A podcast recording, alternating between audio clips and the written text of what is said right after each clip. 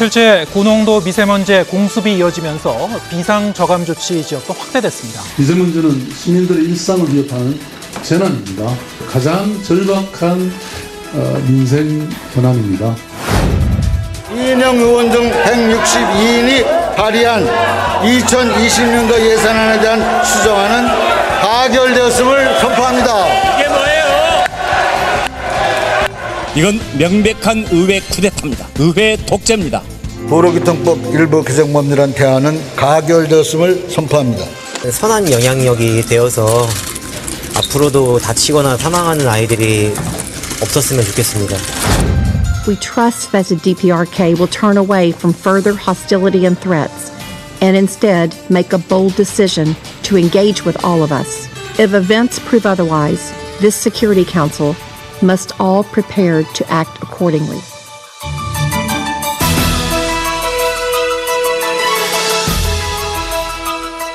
The sounds of this week's headlines. Welcome back, everyone. You're listening to Korea Factual, and this is the first segment on our show, The Gist.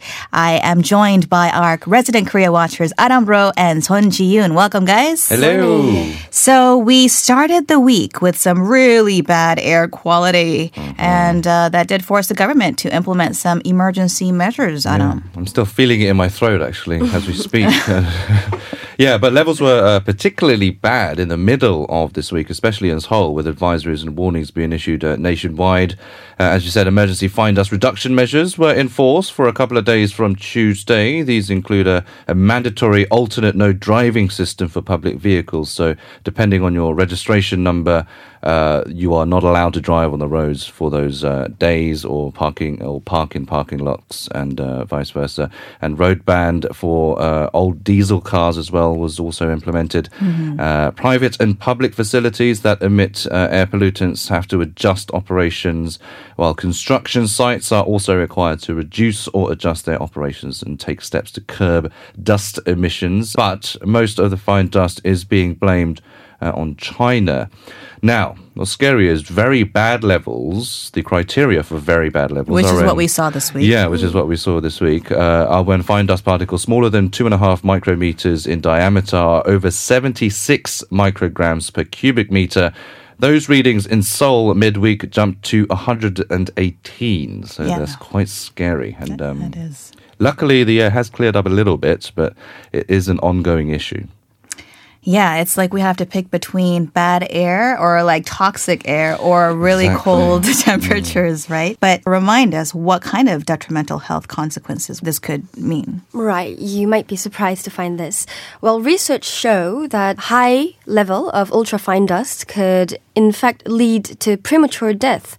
Seoul Research Institute published a study uh, that suggests that when yearly average of ultrafine dust density rises by 10 microgram per cubic meter, chances of senior citizens dying of environment-related diseases increase by 13.9%. In fact, ultrafine dust uh, resulted in 1,162 premature deaths of senior citizens in Seoul as of 2015. Experts say this level, if it's continued, the number will increase to 2,133 by 2030. Well, as Aram said, these 2.5 micrometer particles can infiltrate into your lungs, flow into the bloodstream, and it will circulate the body, affecting various tissues of your body. And elderlies, as we know, have particularly lower resistance to such infiltration and are particularly vulnerable to ultrafine dust. This may be even harder to believe, but uh, ultrafine dust is the fifth largest contributing factor to death worldwide after hypertension and smoking. And Seoul's monthly average ultrafine dust level in March this year hit record high, uh, 45 microgram per cubic meter, which is five times higher than what WHO recommends. Another interesting finding is that 50% of ultrafine dust comes from outside Seoul, and in high times, 80% of it comes from outside the country. Thus, as Aram said, much of the blame is on China, and there needs to be a stronger cooperation in the international uh, field. And we saw this week also uh, the weathercasters on TV showing kind of the cloud of, of, of I guess, smog that was headed our way from China. And the country's steel production is also a major cause of air pollution. Any efforts there to cut production, as we saw here? Uh, unfortunately, not at the moment. Uh, Beijing had planned to reduce steel production to reduce the pollutants. Uh, they've kind of implemented or tried to enact rules and regulations uh, for that. But uh, experts say that China is actually increasing production in winter because it's trying to boost manufacturing and uh, boost growth amid its trade war with the US.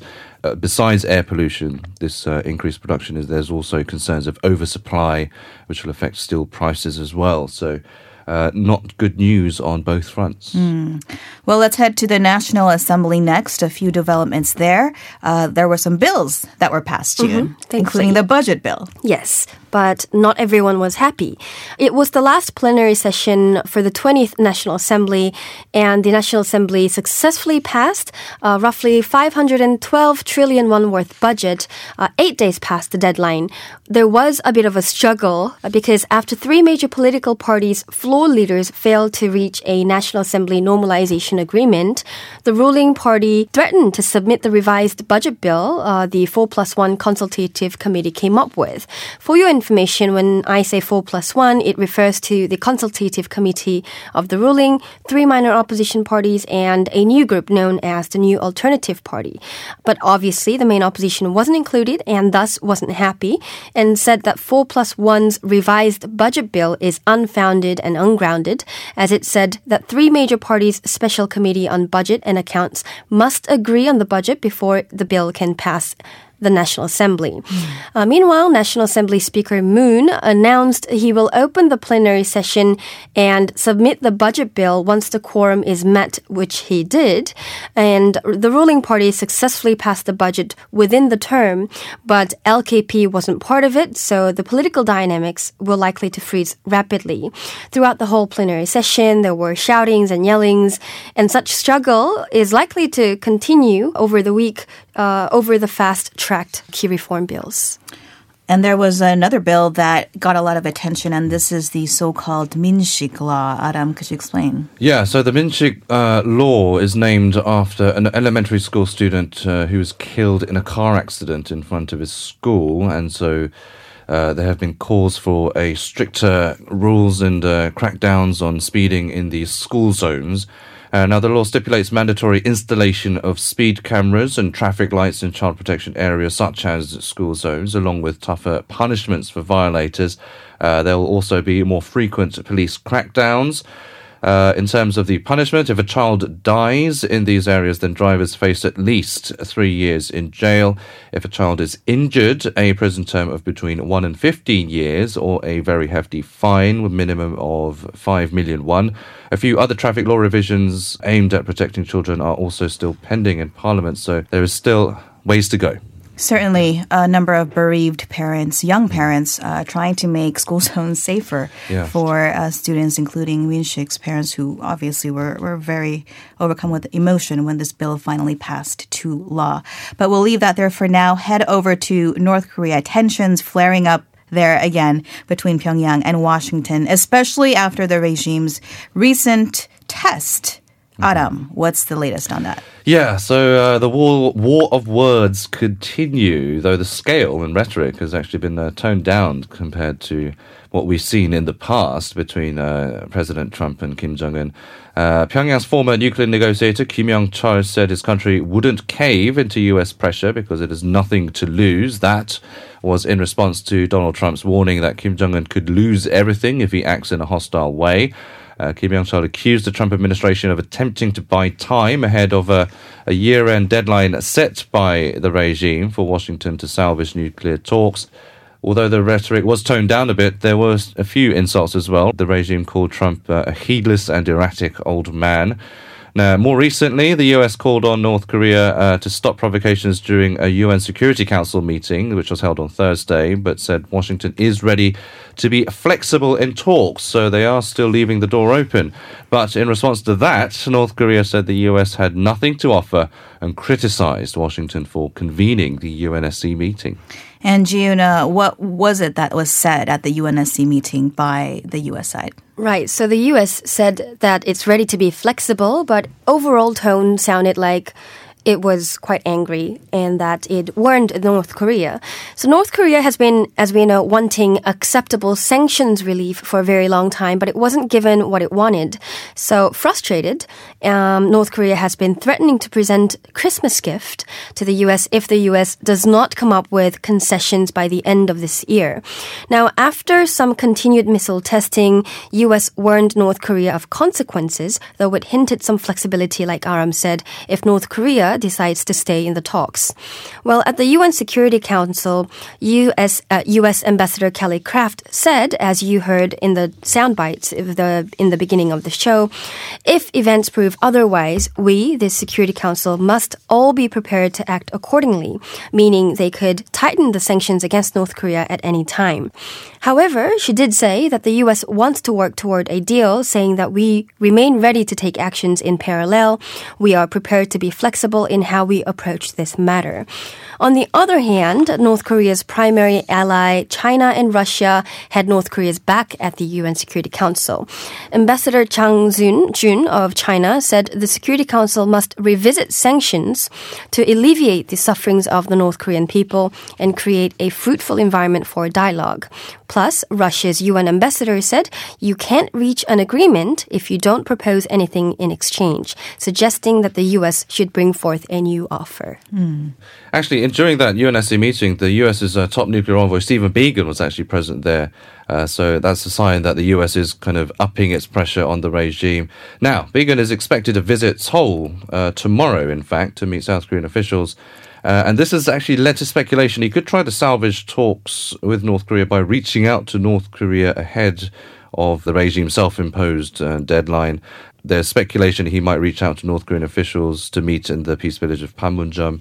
Or at least try. Or at least try. But uh, the US State Department hasn't yet revealed any details about Biegun's uh, trip. So um, we'll, We'll have to, keep yeah, we'll have to keep an eye yeah, on that. And we will actually be going more in depth on the developing, I guess, relations between North Korea and the U.S. as we race to the end of 2019 in the magnifier with a former U.S. negotiator.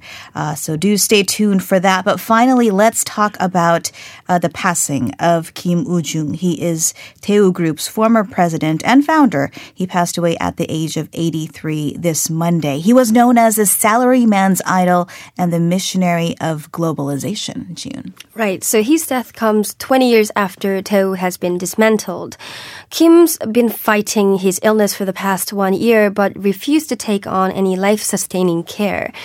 He raised Daewoo to top two business at the time of his peak, but at the same time, he's been given the reputation uh, for reckless loan management, which burdened the Korean economy. He was born in 1936, and Kim started Daewoo with only 5 million won and five other employees at the age of 30. Ten years later, he started acquiring insolvent firms, sizing up his firm, and at 45, he became the president of Daewoo Group. In 1998, Daewoo's export recorded $18.6 billion, accounting for 14% of Korea's total export. Um, however, his loan dependent management met IMF crisis. And in August 1999, all subsidiaries of Daewoo Group became subjects under government's workout program, and thus the group has then been dissolved. Um, he's also been charged with accounting fraud and loan scams, and had to serve some prison time. However, was given a special pardon in 2008. Since then, he sought to redeem his reputation, but unfortunately, he left the world uh, without redeeming his reputation, but left only 17 trillion won worth unpaid forfeit and tax behind. Right. It's a big legacy. Um, certainly, it's not a perfect legacy, but I think he definitely had an impact on the South Korean economy and where it is today, as well as all of the people who worked for and loved the company, even though it is no longer around.